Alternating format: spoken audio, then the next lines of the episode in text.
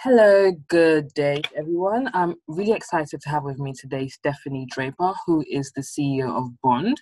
She will introduce herself in a second. I'm just happy to have this conversation with her about the state of the international development sector, and she's going to give us advice on what graduates should be looking out for in this new post COVID world, and also give us some information around her experience of being at the front lines in terms of the response of the development sector to the COVID pandemic. Hello, Stephanie, if you could please introduce yourself for us. Hi, Temi. It's great to be here. Um, yeah, so I'm Stephanie Draper. I am CEO of Bond. I've been there for 16 months. Um, my background is in sustainable development. Um, I've been working on uh, food and energy and climate systems with a big focus on how do you create the systemic change needed to make and progress towards the Sustainable Development Goals. Um, and at Bond, we are about helping the sector to shape um, the policy environment in the UK and through the UK, um, helping the sector to be fit for the future. And we're a vibrant network that brings together all of the international development agencies so that they can be more than the sum of their parts.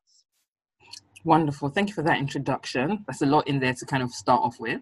Um, well, as you said, Bond has a focus um, on the UK international development um, scene. And as we all know, um, a couple of months ago, DFID um, has been merged um, into the Foreign Office, I believe. Do you have any initial thoughts on that and what that might mean, what opportunities that might mean for the sector? Yeah, I mean, it's a really interesting time because we as a sector have been working together to get a coherent response to COVID, which was incredibly difficult. Obviously, there are restrictions in place. Um, some programs have been much more needed, others haven't been able to move forward, so they've been stalled. So, sort of managing all of that um, through the COVID crisis was big enough. Um, and then um, the government decided to merge um, FCO and DFID, something that we've been anticipating for a while, um, and what you know we think is actually going to be um, detrimental for the future of development and for UK being a force for good in the world because of the different objectives um, of the two departments. However, um, them moving together does present some opportunities in terms of really bringing together our work on rights you know in as we move into influencing on cop can we um, use combined diplomacy and um, work on development in order to raise ambitions um, in that global summit and tackling wider global challenges so we're very much in the space of we need to make this work um, mm-hmm. now that it's happening um, and maintain a focus on poverty alleviation um, through the UK's um, development budget um, and really tackling those big global challenges that we have ahead of us.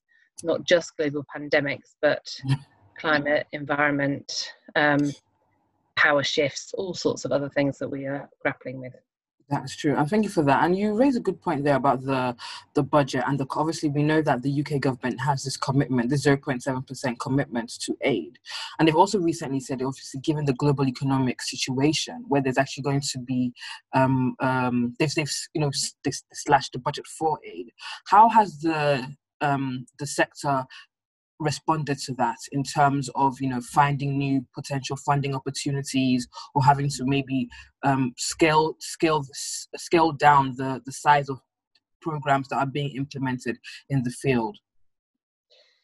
Yeah so um, obviously covid has had an impact on people's fundraising abilities. So most of our members work on a combination of institutional funding public fundraising, legacies, um, and some sort of um, commercial activities.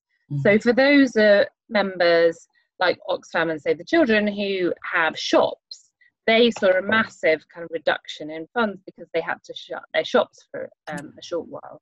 Yeah. But that's um, and then some others have bit massive fundraising events through the mm. summer, and so that's obviously had a, an impact on on their budgets. Mm. Um, and then add to that that those who are reliant on funding from DFID um, also have this um, reduction in the A budget and this yeah. kind of these cuts um, hanging over them, which are because um, the 0.7 obviously links to the economy.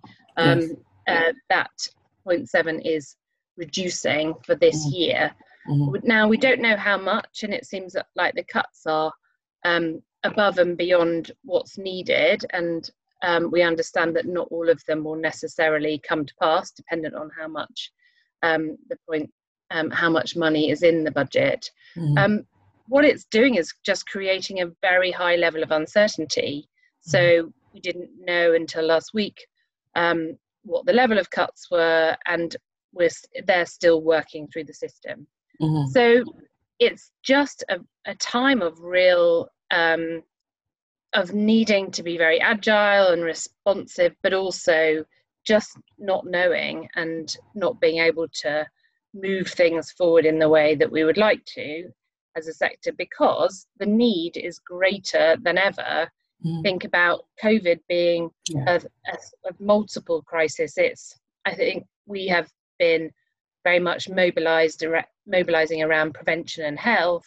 Um, so wash is really critically important at this stage. Yeah. Um, access to water and sanitation, but at the same time, it's um, predominantly a socio-economic crisis. So um, the impact that it's having on livelihoods in the countries that we serve is incredibly profound. So maintaining um, work around that, not losing gains in terms of education, and particularly education of women and girls, and at the same time um, working to do things like um, to protect rights and not um, see a rollback of civil liberties and um, constraints to some of our local partners in terms of influence and ability to campaign. Mm-hmm. So there's all of these things happening. So the demand is much greater at the time when we see um, more constraints on on people's budgets. So mm. um, it's a tricky time. I think at the moment we're holding up, but we I don't think have seen the long um, tail of the impending recession yet, and so it's hard to know what the next few years are going to be like. Mm. In, terms of the field and how organizations on the ground are responding, are you seeing, for example, in terms of hiring practices, are people have there is there freeze on hiring? Are there more um, mergers in the in the sector, that sort of thing, in terms of just having to manage resources and and um, you know meets meets both organizational cost needs, but also being able to kind of you know continue to implement projects on the ground. Yeah. Um, so it's a bit of a combination. One of the sort of classic things as soon as you get to uncertainty is that you freeze costs. And one of the simplest things to freeze is recruitment. Um, but it gets to a point where you, you can no longer freeze recruitment because you lose your ability to actually do the work. Mm. Um, and so that's what um, members are having to balance. And um, how do we keep moving? Mm.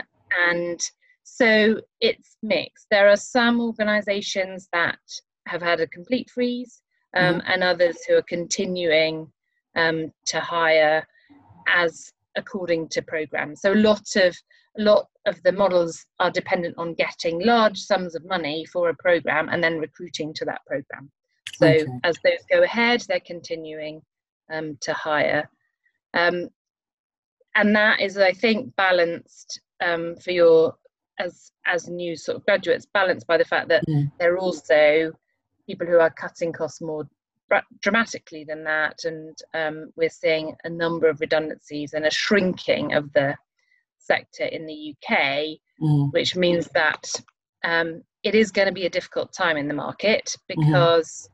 there's lots of people going for jobs um, for single jobs mm. so um, we recruited an entry level post um, last week and got the highest number of applications we've ever had.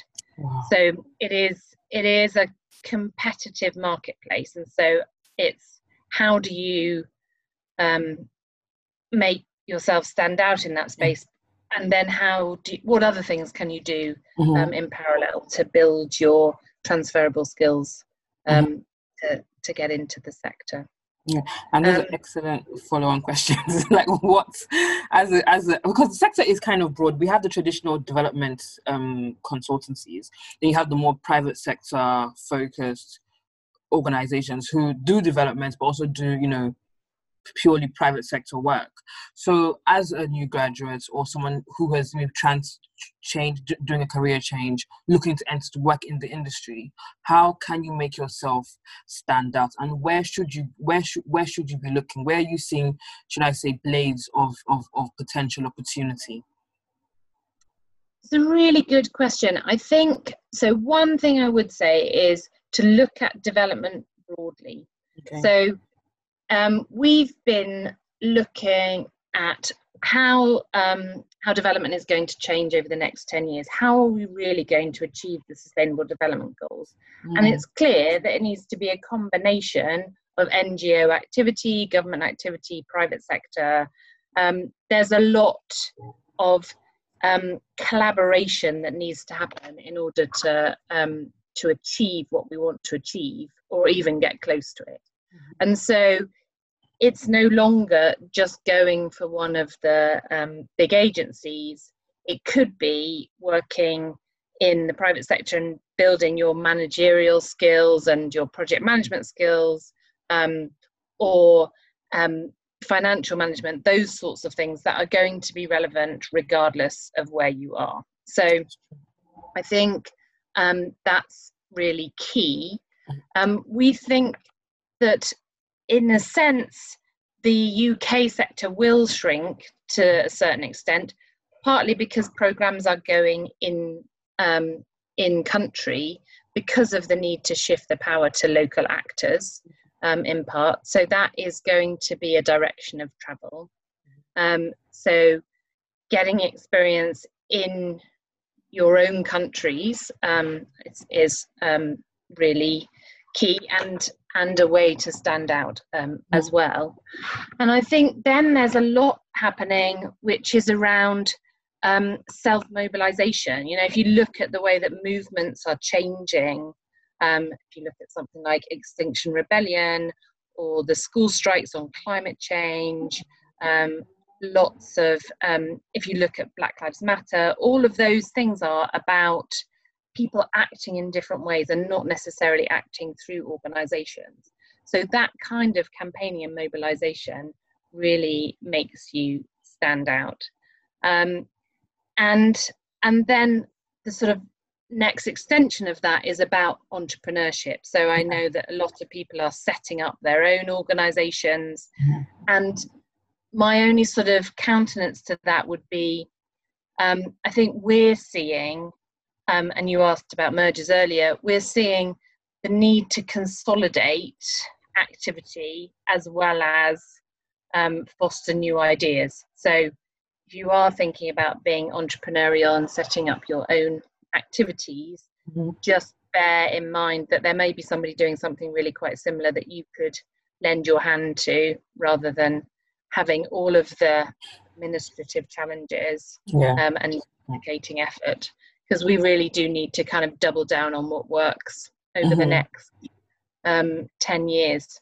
Mm-hmm. Um, and then there are things, you know, like could do you want to actually be developing expertise in things like impact evaluation or the things that learning, the things that are really important currency but aren't necessarily um, seen as the the frontline um, kind of immediate things that you think about when you're thinking about your development career?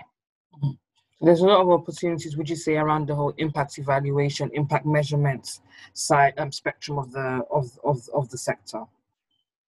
Yeah, well, I, I mean, if I look at the way that DFID um, approaches things, they're very focused on value for money. They're focused yeah. on an evidence base for we're going to fund what works, and I think a number of funders um, take that approach. Mm-hmm. So it is an important um, part of um, the work that we're doing. Mm-hmm. I think you can take that a bit too far at times um, because there are some things that are much more qualitative that you would never Yeah. be able to put number to. Yeah, it's not Um, data. Yeah. Um, and we need actually, if we're going to really shift power, we need to trust local actors to be able to make their own decisions and not be kind of really um, uh, scrutinizing every single number. But there's a balance in that. And I think the honest truth is, if we, if you want to work in development, you want to know you're making a difference. So yes, yes. you want to be doing the impact assessments in um, whatever way suits um, to know that actually this isn't just um, just making us all feel good it really Yes. is actually making a difference. making a difference. Yeah. Um, Yeah. I'd like to um, this. Thank you so much for um, for the interview so far. It's been there's so many things, so many follow-on questions to ask. Um, but just while we're talk, on the topic of like impact measurements, um, local lo- local ownership, what are your thoughts on innovation? You know, there's this idea that obviously in a time of crisis, you know, perhaps you know there's is actually a moment for innovation. And in what ways would you say perhaps the, the sector is actually maybe poised for you know innovation? Maybe eh, the world has moved the technology has you know it's, it's, it's engulfed the whole world in terms of systems and things like that what opportunities are you seeing or or or are organizations responding to in terms of innovation in the sector in terms of how development is the doing of development how development is done on the ground yeah that's a really good question so because i think in times of crisis you need to balance a bit of getting back to the core and really focusing on what you're really good at and then Mhm. innovating to find new ways um, of doing things i think um, not sure it's really an innovation but one of the things that has really come to the fore is how important local partners are in the Yeah. COVID response because clearly um, lots of people haven't been able to travel. Um, and so, actually, that acceleration toward the local response um, has been really critical. I think um, there's also um, more focus on system strengthening, um, which doesn't necessarily sound like an innovation, but it is actually trying to get to the root causes of the challenges that people face and the root causes of poverty um, through system strengthening and seeing health and the whole the whole health system as a route to um, not just um, individual health but national security, global um, thriving. So that's that. I think that's um, a really important evolution that's happened during COVID.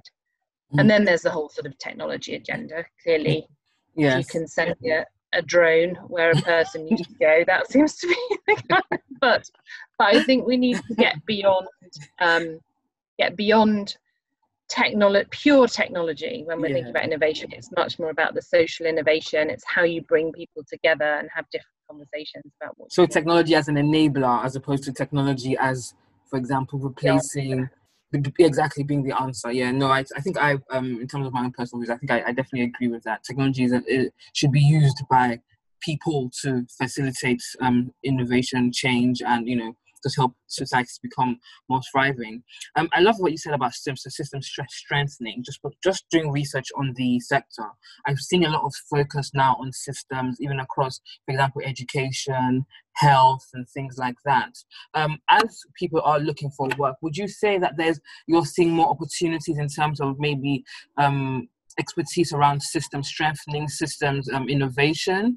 Is there, are there are there like little pockets of um, opportunities there that um, people can exploit in terms of their careers? Yeah, I mean, I so I think um, what's clear is things like collaboration, learning to work together, being able to facilitate different sorts of discussions are really core skills um, on the ground in organisations, um, but in development more broadly.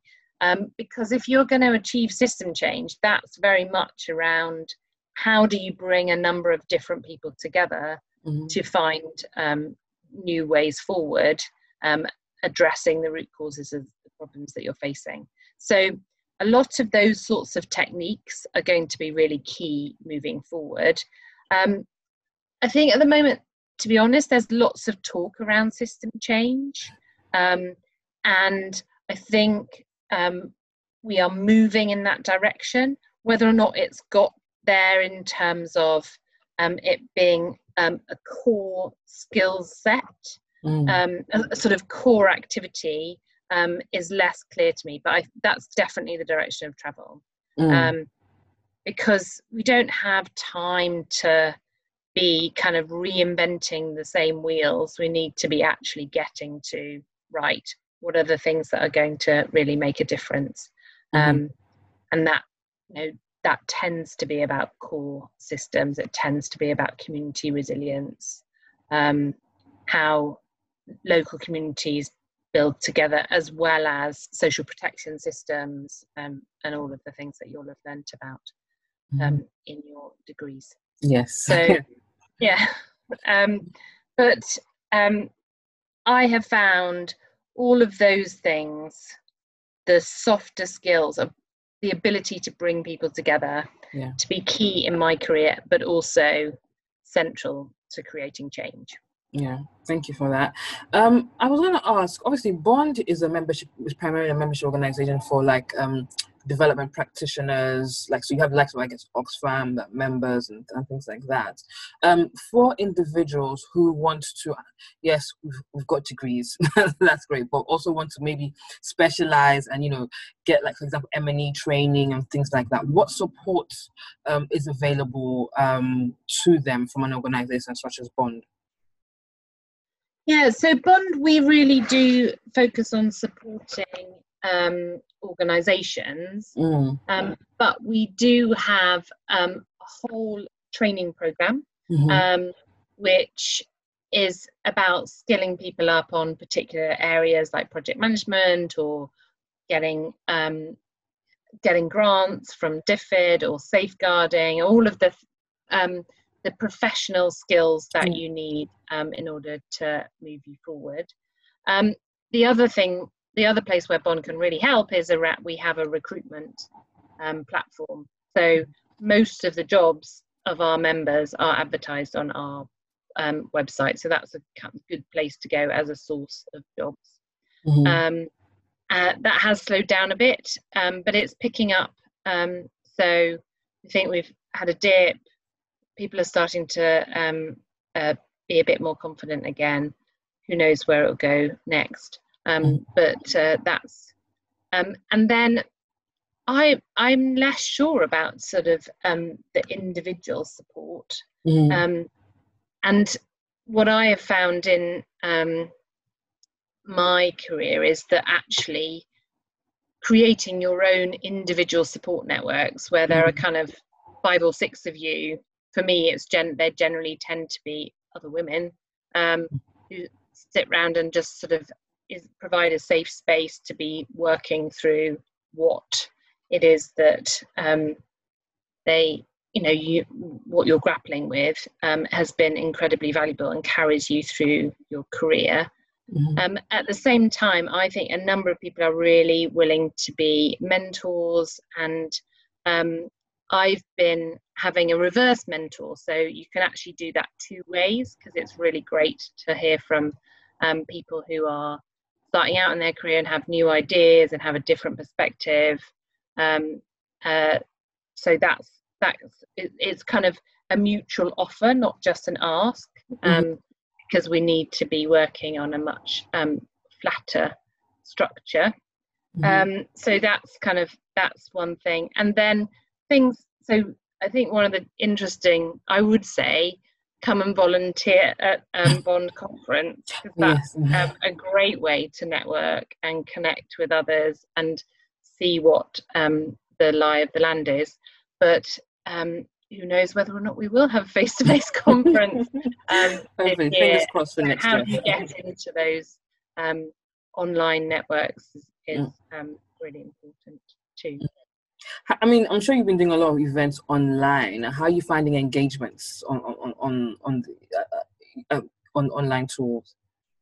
Um, we are finding it really interesting. So we're getting higher levels of engagement and um, a greater level of access, so it's not as London centric. It's sort of people can come who maybe wouldn't necessarily want to travel into London or um, can afford to stay overnight or whatever.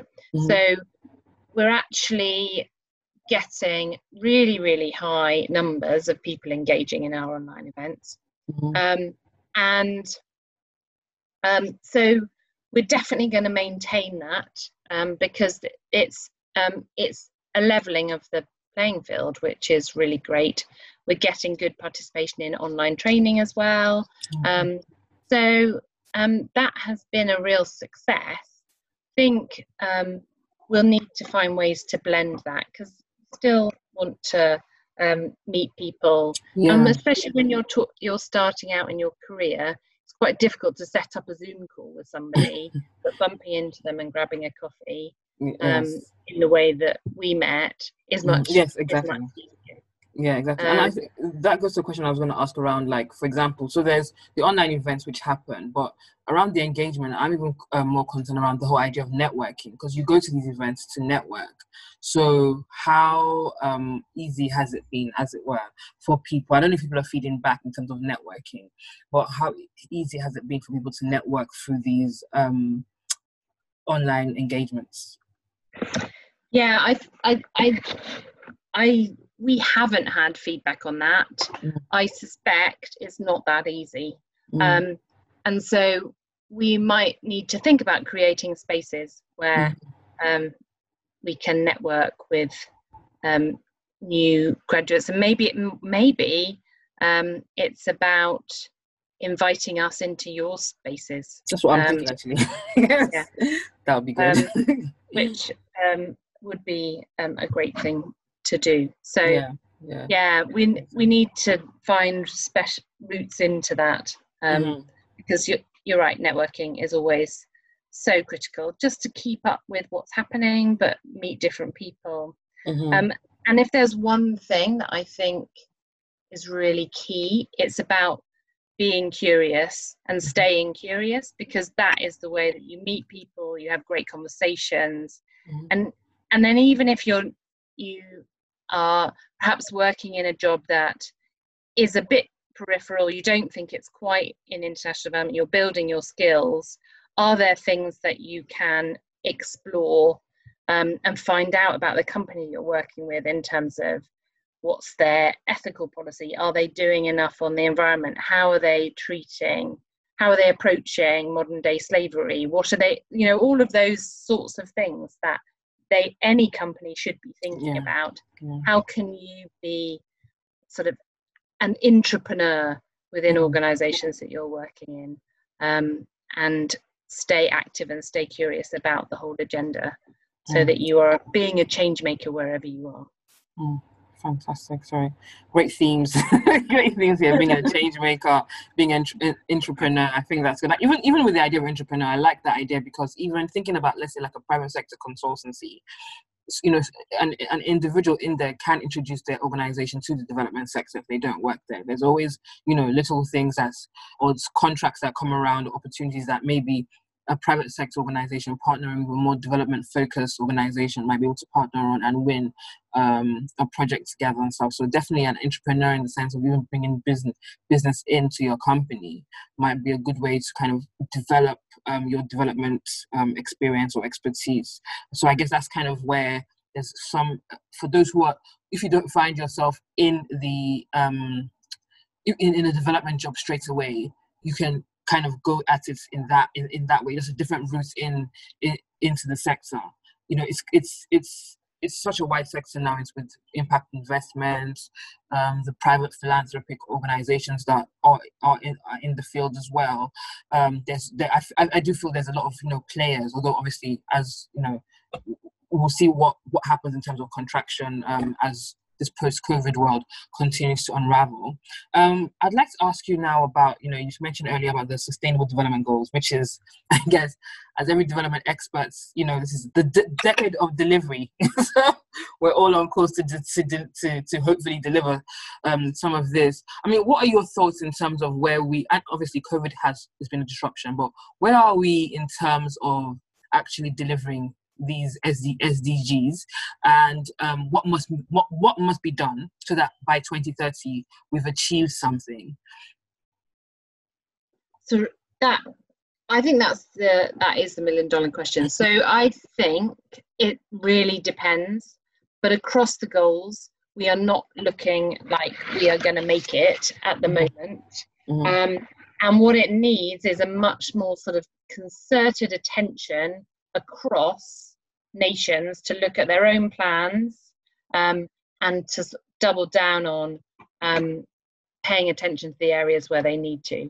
Um, so needs to so it needs to be national strategy focused, mm-hmm. Um, and that needs um, investment um, in the right areas and looking at how those areas um, link together. So it comes back to the sort of system strengthening because quite often, if you strengthen social protection systems, then you give then there are more opportunities for things like livelihoods that you um, enable that links into better healthcare systems, better nutrition, um, all of those sorts of areas. So I think it needs um, global institutions to really sort of pay attention to the Sustainable Development Goals and see them as a defining um, set of goals for um, nations universally. And then it, it needs us to be combining activity on the ground and making sure that um, we are learning from each other um, and not duplicating efforts so that we can really accelerate progress on some of the key areas. Sort of more hopeful on things like um, climate and making progress there because I think public support is very high, certainly in the UK, um, and so is um, the political will. Mm-hmm. Um, but um, COVID is definitely pushing us in um, a different direction when it comes to extreme poverty mm. and that side of things. So there's going to be a lot of work to do on that yeah definitely i, I definitely agree with you um if you had um i suppose uh what's it called now um no, I was going to say a magic wand, but if we see into the future and where we are in 2030, what do you think the key themes would be going forward in terms of, you know, the development, the, the, the, the development space? What should governments um, with this, they're toying governments around the world, especially I suppose in the Western world, are toying around with their budgets and things like that to meet obviously their first their national needs and then obviously the more international needs. But what should their focus really actually be? Would you, if you were, if you were to, for example, advise the prime minister? what would you, what would you I am not sure that I'd be I'd be qualified to do such a thing. Uh, well, um, but I think I think you would look at what is um, the foundation of mm-hmm. social protection that you need for your country in order to be able to um, ensure that you're not working in an unequal system, that people are making their own decisions about the future, um, and that they are empowered to do so, and so that they have the support structures in place to do that. Um, and then from there, look at how do you um, create a sustainable economy. So how do you create an economy that is not that does not overextend you in terms of resource use, that is about building human capital and really um, trading on that rather than kind of exploiting resources and the environment. Um, and so that and and I think one of the things that I would do is um, I would suggest that there's that you don't just focus on GDP as your um, success measure, but you have some route to look at a well-being agenda or something um, that is about national happiness rather than um, national wealth, um, mm. and that would take you um, in the right direction. Mm. So, um, yeah, that if my, my magic wand question um, be something like that. Um, but I think there's there's a whole load of um, things that we are thinking about in terms of making trade fairer, um, making um, global finance systems work better so that you have proper tax systems and proper um, redistribution so that you can support those who are vulnerable um, and marginalized. Mm-hmm. And so those those things are doable Yeah. And that's how we will achieve those goals. But it needs a shift in focus. Yes, yes, I agree with you. I agree with you. Um, so my final question really is going to be is going to look at um this obviously as you mentioned earlier, there's been um self mobilization um campaigns and one of them being um Black Lives Matter, which has kind of seemingly seeped into every sector of society, if I can say that myself. Um, how do you think the development sector has responded to this?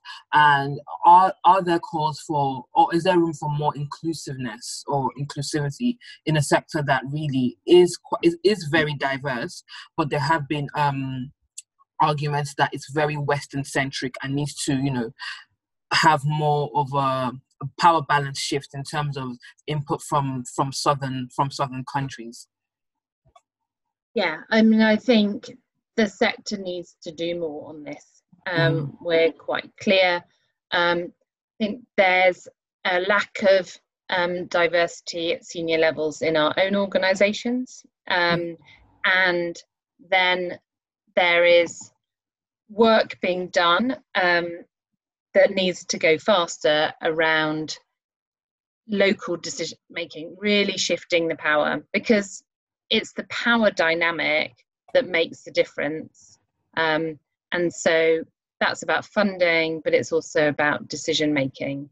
Um, mm. and uh, the people who are most affected um, need to be making decisions about um, how things move forward so that um, that whole shifting the power agenda is going to be central to the next 10 years of development um, and getting that right um, in a way that um, shifts the power but grows power um, mm.